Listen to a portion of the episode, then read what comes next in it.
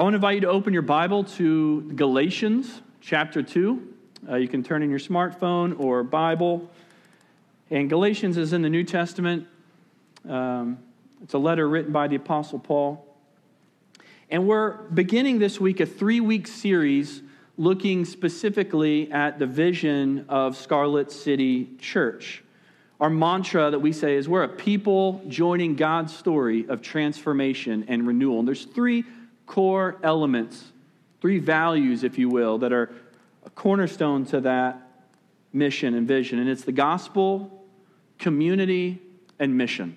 So we're going to take three weeks to kind of peel back the curtain a little bit, go behind the scenes to talk a little bit about the why behind what we do, the why behind the things that are happening, because we want to be very intentional with who we are. And this, this morning we begin looking at the gospel. And over these next few weeks, we're going to be in this letter, Galatians, which is written by uh, the first great missionary of the church. His name was Paul. And he would write letters that comprise a lot of our New Testament. And one of those letters is what we find here in Galatians. It was a personal letter to a collection of churches in modern day Turkey in a city called Galatia. And these churches were confronted with a problem. There was some division among them that led to many in the church departing from the gospel. Paul, he says, I'm astonished. At the very beginning of this letter, he says, I'm astonished that you are so quickly deserting him who called you in the grace of Christ and are turning to a different gospel. And so Paul writes this letter talking about the centrality of the gospel, what it looks like for it to be a cornerstone. And so I'm going to read our, our passage. We're going to be in Galatians 2 11 through 21. And as I'm reading, I want you to listen to Paul's heart as he's wanting to get to the centrality of the gospel in our life. We'll begin in verse 11. Paul writes, But when Cephas, who is Peter, when Peter came to Antioch, I opposed him to his face. So we're like, okay, we're getting a little real here. All right. Some opposition, some confrontation. This will be interesting. Because he stood condemned. For before certain men came from James, he was eating with the Gentiles. But when they came, he drew back and separated himself, fearing the circumcision party. And the rest of the Jews acted hypocritically along with him, so that when even Barnabas, so that even Barnabas was led astray by their hypocrisy. But when I saw that their conduct was not in step with the truth of the gospel, I said to Cephas, and before them all, if you, though a Jew, live like a Gentile and not like a Jew, how can you force the Gentiles to live like Jews. Now, Paul gets to the real heart of his argument here. He says, We ourselves are Jews by birth and not Gentile sinners, yet we know that a person is not justified by works of the law, but through faith in Jesus Christ. So we also have believed in Christ Jesus in order to be justified by faith in Christ and not by works of the law. Because by works of the law, no one will be justified. But if in our endeavor to be justified in Christ, we too were found to be sinners. Is Christ then a servant of sin? Certainly not. For if I rebuild what I tore down, I prove myself to be a transgressor. For through the law I died to the law, so that I might live to God. I have been crucified with Christ. It is no longer I who live, but Christ who lives in me. And the life I now live in the flesh, I live by faith in the Son of God who loved me, gave himself for me. I do not nullify the grace of God, for if righteousness were through the law, then Christ died for no purpose. This is God's word. Well, one question that kind of comes to my mind as I read this, this passage that I want to put before you, a question for us all to consider, is how does someone learn how to dance? There are different approaches to dancing, and some of you are thinking, okay. No, but for real, how does someone learn how to dance? You know, one way to learn how to dance is to watch somebody dance. You can see them on a, what we call at home a screen, or television is like the old school way of putting it, or watching someone in person. You watch them dance and you try to mimic their moves uh, recently in the O'Brien household when Megan's been away. Uh, the boys and I, uh, our seven year old and four year old, we've been watching some Michael Jackson videos, old school music videos. So if you see Bennett kind of grab crotch area and busting some moves, that's my bad. That's on me. So that's one way to do it. Watch, watch people dance. Um, another way, though, kind of a, a, better way to learn how to dance, because remember, that's what we're talking about. A better way to learn how to dance is, is someone instructing you, someone teaching you how to dance, someone showing you the moves. It could have been your middle school teacher. Anyone remember that awkwardness in middle school when you're learning how to dance? I blocked it out of my mind, so I had a conversation with a gym teacher and was reminded of that. It could be uh, your a mom or a parent, or could you could have your Alex Hitchens, aka Hitch, you know, your bro is teaching you how to dance, but an instructor who doesn't just model it for you, but shows you how to dance in step. Because that's what good dancing is. It's being in step, being in step with the beat, being in step with a partner, being in step with a group. Contrary, see, when I learned how to dance, I thought it was just, you know, in middle school, you just jump into chaos and start, you know, gyrating and moving around. And, you know, I wasn't really much in step with any music. I required everyone else to revolve around me rather than being in step with the music and others. Good dancing requires being in step. How do you learn how to live? What does it look like to learn how to live and thrive in life? There's one way to do it, and it's go it alone.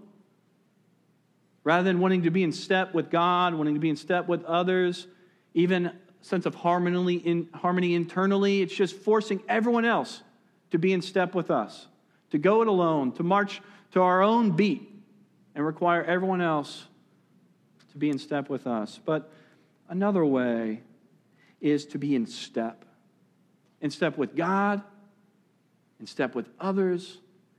And so the question is what beat can we live to? How can we live a life in step that allows us to thrive and flourish and live in unity and harmony in life? Paul puts it this way in the passage that we read, and I encourage you to underline it if you have your hard, a hard copy Bible. In verse 14, he gets to the core of what he's his issue with Peter and these other leaders. He says, When I saw their conduct was not in step with the gospel. Peter was being what Paul said a hypocrite. He espoused certain beliefs about God, but those weren't evident in how he was living and relating with other. Peter made claims, truth claims, but he wasn't in step with that truth. It wasn't playing out in his life. And so this morning, looking at what Paul has to say here, how can we be in step with the gospel? How can the gospel not just be a truth we believe out here, but something that's integrated into our life personally and into our church community here at Scarlet City? Let's look at the truth of the gospel, how we can live in step with it. Uh, first, again, we're considering how to conduct our life in step with the truth of the gospel. First, we need to know what is the gospel. We need gospel understanding understanding the gospel truth. And here's what Paul lays out for us is that we are justified through faith in Jesus' death and resurrection. One core heart principle truth of the gospel is that we are justified through faith. When, if we're wanting to discern the gospel beat, this is a core truth. Look at verse 15. Paul, he gets to this. He says, we ourselves are Jews by birth and not Gentile sinners, yet we know that a person is not justified by works of the law, but through faith in Jesus Christ. So we also have believed in Christ Jesus in order to be justified by faith in Christ and not by works of the law, because by works of the law, no one will be justified. He repeats a few terms here, but one of them is justified. He says it over and over in order to be justified because by works of the law, no one will be justified. To understand, when Paul says gospel truth, you must understand this concept of being justified. What does Paul mean here? And a definition we'll use this morning is that to be justified is to be declared or brought into peace with God, ourselves, and others. One biblical term is the idea of to be righteous, to be declared, to be made righteous. And so there's a personal component of this to be personally at peace with God, to be right with God. That's why later Paul say in Galatians 3, he says, he can, connects it to Abraham. He said, Abraham believed God, and it was counted him as righteousness. Abraham had faith in God, and God blessed him. God declared him whole and at peace. There's a personal component to being justified, made right with God, but also something we often miss in the West is there's a communal component that through faith, we're not just made right with God, but we're made right with our community. We're made right with the world. There's shalom, there's peace, holistic peace. And so Paul's wanting to, he's getting at one of the core pursuits of every human being. How can we be accepted? How can we be made right? How can we be whole? How can we find true, genuine peace? It's something we're all after. In a way, we're all constructing a resume in the hopes that someone, ourselves even, would say, You are right. You are good. You are accepted. What is on our resume? What do we think we can do to be justified? You know, one route of justification is justification by association. To think if we're with the right group, then we'll be okay. You know, Paul is confronting this temptation. It's why you may have noticed it as we read it in verse 15. He says, We ourselves are Jews by birth and not Gentile sinners. You think, what? Gentile? That seems a little harsh. Paul, the Gentiles are the only sinners? Jews aren't sinners? What, you know, what, what is he saying? This was one concept then that to be Jewish, to be part of the people of God, meant you were at peace with God. It meant you were declared righteous. It wasn't that you didn't struggle with sin, but it was that in God's eyes, you were at peace because you are Jewish, not through faith, but because of your personal heritage because you were associated with the right people. Now, we may have moved past some of that concept ethnically and racially today, but the concept of being justified by being associated with the right people still plays on. I mean, we felt this in middle school. when you walk into the cafeteria and you know which tables are the ones where people think, wow, if I could sit at that table, be part of that group, then I am accepted socially. And it doesn't end with middle school. Social media. If we have enough friends, if we get enough likes, if someone really influential who's respected by others retweets my tweet, man. And, and then likewise, if there's someone who says something and yet they don't have a lot of followers, they don't seem to have much influence, There's not a, they're not associated with the right people in our minds it can jeopardize the argument. We think if we're associated, connected, a part of the right group, then we would be declared worthy and righteous and justice and um, justified and accepted. Another route, though, for justification is justification by works. Works based justification. Uh, Paul, again, he, he points this out in verse 16. He says, Yet you know that a person is not justified by works of the law. There was a temptation at their time for people to, they all believed, they all claimed faith in Jesus, but then they wanted to add to it.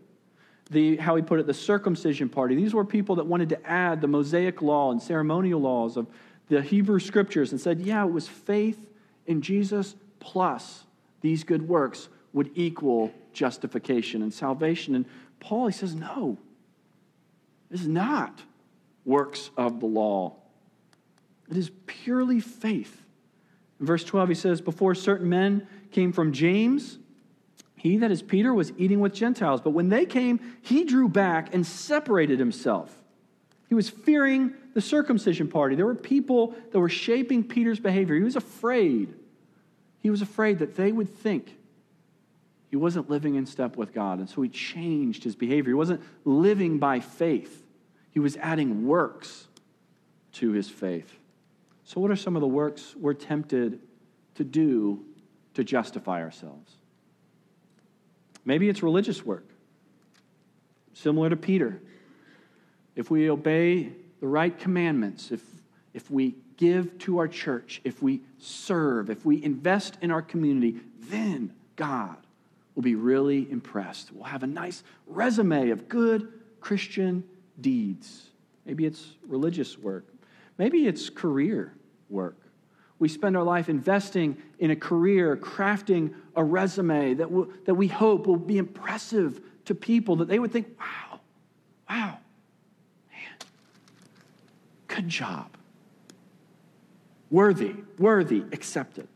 Maybe for some of us in our culture today, it's looking good. We want to go to the gym, eat well, post selfies of ourselves so that the world will look and be really impressed. Really impressed with how we look. Maybe it's academic. If we get if we get straight A's, if we make the right academic club, be very impressive, a resume of academics or athletics. What is the work that you're tempted to use for your justification? We wear ourselves out. We can never do enough. We can't build a strong enough resume for ourselves, for God, for the world to accept us. Paul, he points us back to the gospel. The gospel says that my resume, my resume, my ability to be accepted by God is not built on who I'm associated with, but who's associated with me. My resume is not built on what I can do, my work, but on the work that's been done for me. At the core of the gospel is faith in Jesus, in his work. It's repeated throughout. He says, through faith in Jesus Christ. Verse 16, so we also have believed. That's the, the same term for faith. In order to be justified by faith in Christ, Paul again and again and again, he says, listen, do not depart from this core component of the gospel. It is faith in Jesus. He puts it this way in Romans 5. He says, Therefore, since we have been justified, that is, made whole, made righteous, brought to peace by faith, we have peace with God through our Lord Jesus. Jesus is the only perfect, just person to ever live, and he died on the cross and rose again from the grave so that everyone who looks to him, his work, and record, they are justified, made right, brought into peace with God. This is the gospel beat. This is the gospel truth that we must understand. We must understand. Our resume is not our actions, our associations, it is wholly Jesus. Now, it's one thing, as we talked about a little bit ago, to know that, hear that. But if we're going to be dancing this, if we're going to live in step with this truth, we must internalize it. We must internalize the gospel truth. And here we're reminded that we are animated by Jesus' sacrificial love and work for us. We must internalize the truth, internalize the beat of the gospel. Paul puts it this way in verse 20. He says, Look at how he personalizes this truth. He says, I have been crucified with Christ. It is no longer I who live, but Christ who lives in me. And the life I now live in the flesh, I live by faith in the Son of God who loved me and gave himself for me. Look at what he says about himself. He says, I have been crucified with Christ. It is no, no longer I who live. Is, is Paul saying that that he has physically died. No. He's saying that his whole life now has been deconstructed. The work he was devoted to, his concept of flourishing and wholeness and peace and justification, the whole, what he built his whole life on before the gospel has been deconstructed, it has been torn apart, and the gospel has constructed a whole new way of living for Paul. His former way of living is now, in light of the gospel, gone. A whole new motivation, a whole new beat to be in step with. Paul, his whole, a whole new way of dancing in his life. You know, musicians, in order to be on tempo and to be in rhythm, they need to internalize the beat. And in order to do this, they can use a metronome. I, look at that term, right? I am not a musician, but I have done my homework. I talked to an expert. His name is Mike Jude. And a metronome, who knows what a metronome device is? Yeah, all right, some of you. Even if you don't, if I were out there, I'd just raise my hand, you know, like, because I want to be accepted. Um, and it, it has a clicking sound. And you, and, and you use a metronome to practice and to learn a beat, but eventually, a good musician needs to internalize the beat. But they don't just have to have the device themselves. In order to be in harmony with the music, in harmony with the beat, it must be internalized. Same with God's gospel truth. The truth and the beat of the gospel must move from just something we hear to something we really believe. And it's amazing what happens when, like Paul, we, our old, the old way of living, the old beat, the old dance moves have died, and now we're alive, awakened, animated in the gospel. It's interesting to see what the difference. You see, an internalized life built on the beat of self leads to certain implications for life. If the beat of the world is shaping how we live, now what is our motivation in life? Our motivation might be self gratification. People, possessions are means of making me happy. This is often the beat of the world, the beat of the flesh, and so God is good when He's doing what I want. People are good when they're doing what I want. Money is good when I have it and can spend it how I want. Life can be about self gratification. And what happens in this way of living, the way of the flesh, my own internal beat is that I can be dominated by fear fear of losing what I want, fear of losing status, losing acceptance, losing the work that shapes my sense of well being. And this leads to, results in bondage, being imprisoned to self. But Paul, he lays out a whole new motivation, a whole new way of living. You see, the life lived in Christ, in his resurrection, internalizing that beat, now our motivation is not just self gratifying love, it is self sacrificial It is Christ's love on the cross. So we look at him. He is our model. His death and resurrection become the core motivation of our heart. And now this can produce a genuine joy. Work, relationships no longer become a means for my worth and value, they become a means of serving and loving and caring for others, and it results in freedom. Freedom. As Paul's going to talk next week, this is where we're going in Galatians 5. Paul talks about the freedom that the gospel brings. Living to self lives, leads to fear and bondage. The beat of the gospel leads to grace, acceptance, and freedom. Two totally different beats.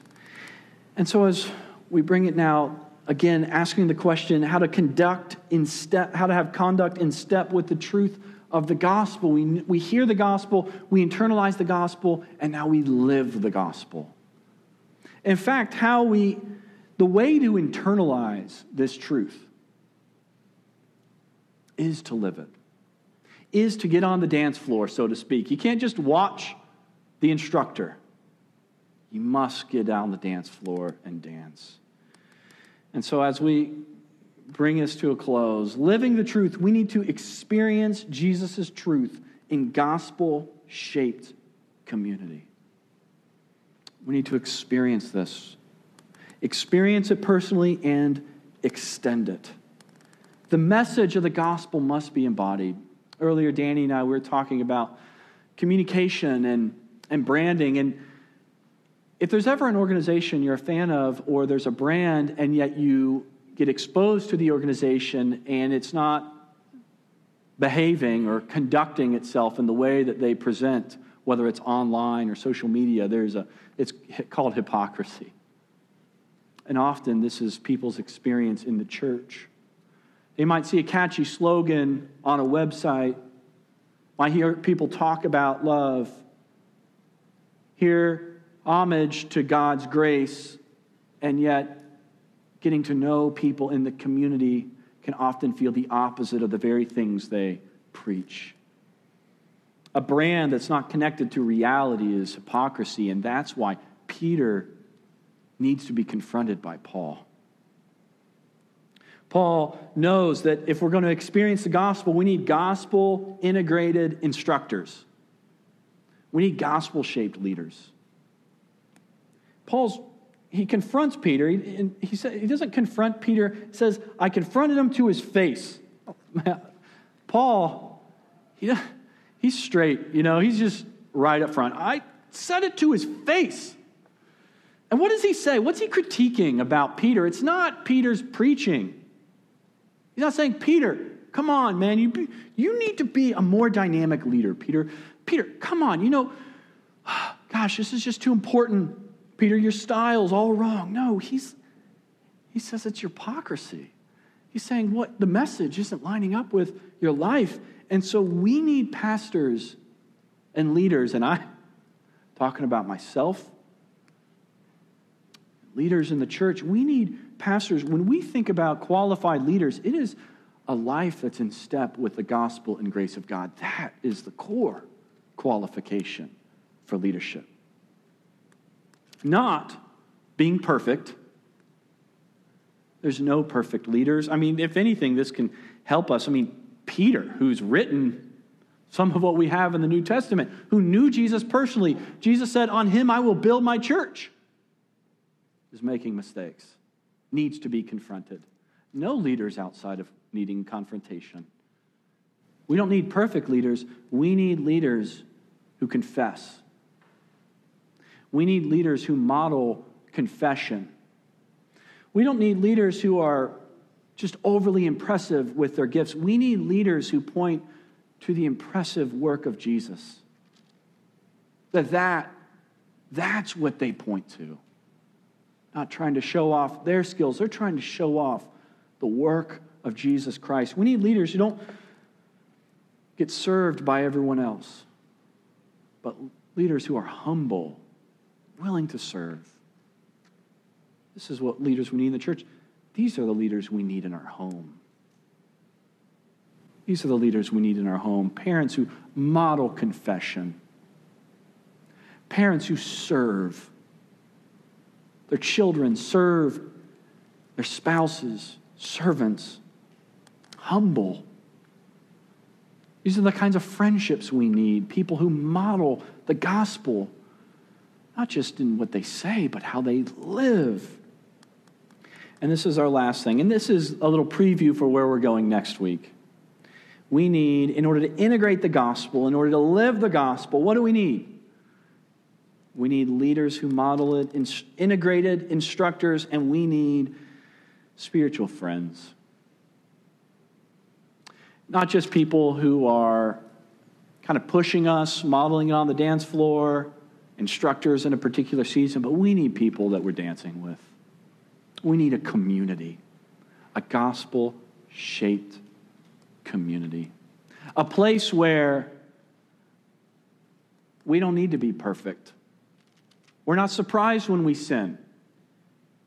Paul, the whole argument, the whole thing, what is he saying? Faith in Jesus. Faith in Jesus. Faith in Jesus, not faith in yourself. And that means we can create a community of imperfect people that are resting in, have their faith in a perfect God, a place where we don't need to be impressive. You know, when the gospel shapes your life, you're no longer motivated by just associating with other impressive people. You know, if that's where you're basing your justification on, is just association, what happens is you exploit people. You, if someone is above you on the social hierarchy, you want to hang out with them and you want people to know, hey, you know, last week I was Urban Meyer. You know, we were, yeah, we were hanging out and I, I talked to him. Oh, Jay, wow, you must be important. You spent time with Urban Meyer. See, we just naturally relate that way. When the gospel, be, when the gospel becomes your justification, now we don't need to relate that way. We can hang out with anybody. It doesn't matter if you know their name. Every single person is creating the image of God and worthy of our love and respect and time. We don't need to exploit relationships. We don't need to create a community where the impressive people are elevated.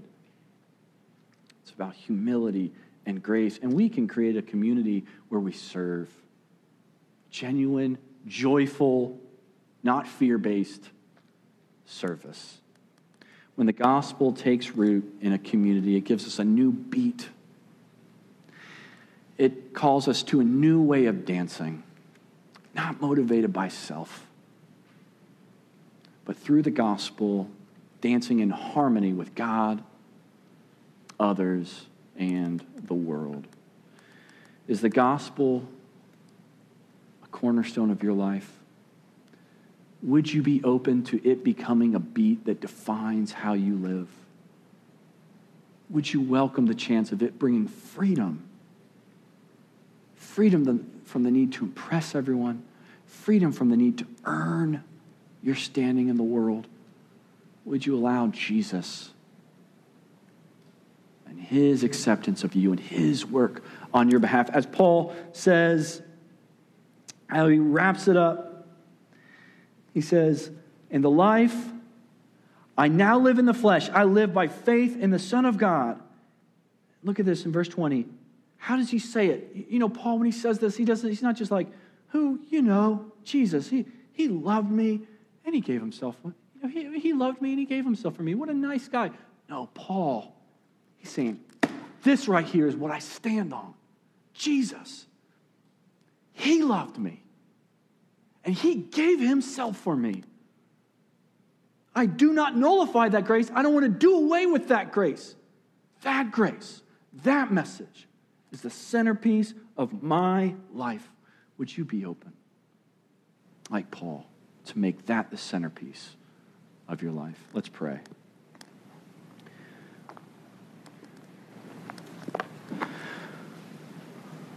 Father, Thank you that you do not call us into a cliche filled walk with you. That our identity and justification and, and acceptance is not built on just nice spiritual platitudes. Thank you for a leader like Paul who confronts Peter and can confront us with the need to make your love and your grace the centerpiece of our life. And God, may we, as a community of faith, may we always come back to this gospel. May we take Paul's warning very seriously that we don't depart from the gospel. May it be integrated in our lives personally, in our life as a community. And God, mindful this morning that sometimes this message is it's just too good to, seems too good to be true. Some of us have been hurt by the church. We've, we've heard sermons preached about grace and found ourselves in church circles that were all about works, all about association. So, God, I pray for healing for anyone here this morning that that's been part of their story. And God, grant us the courage to take this seriously, to create a community founded in the gospel. And we need your spirit because my flesh, like Paul's, just bends toward work. It's in your son's name we pray, amen.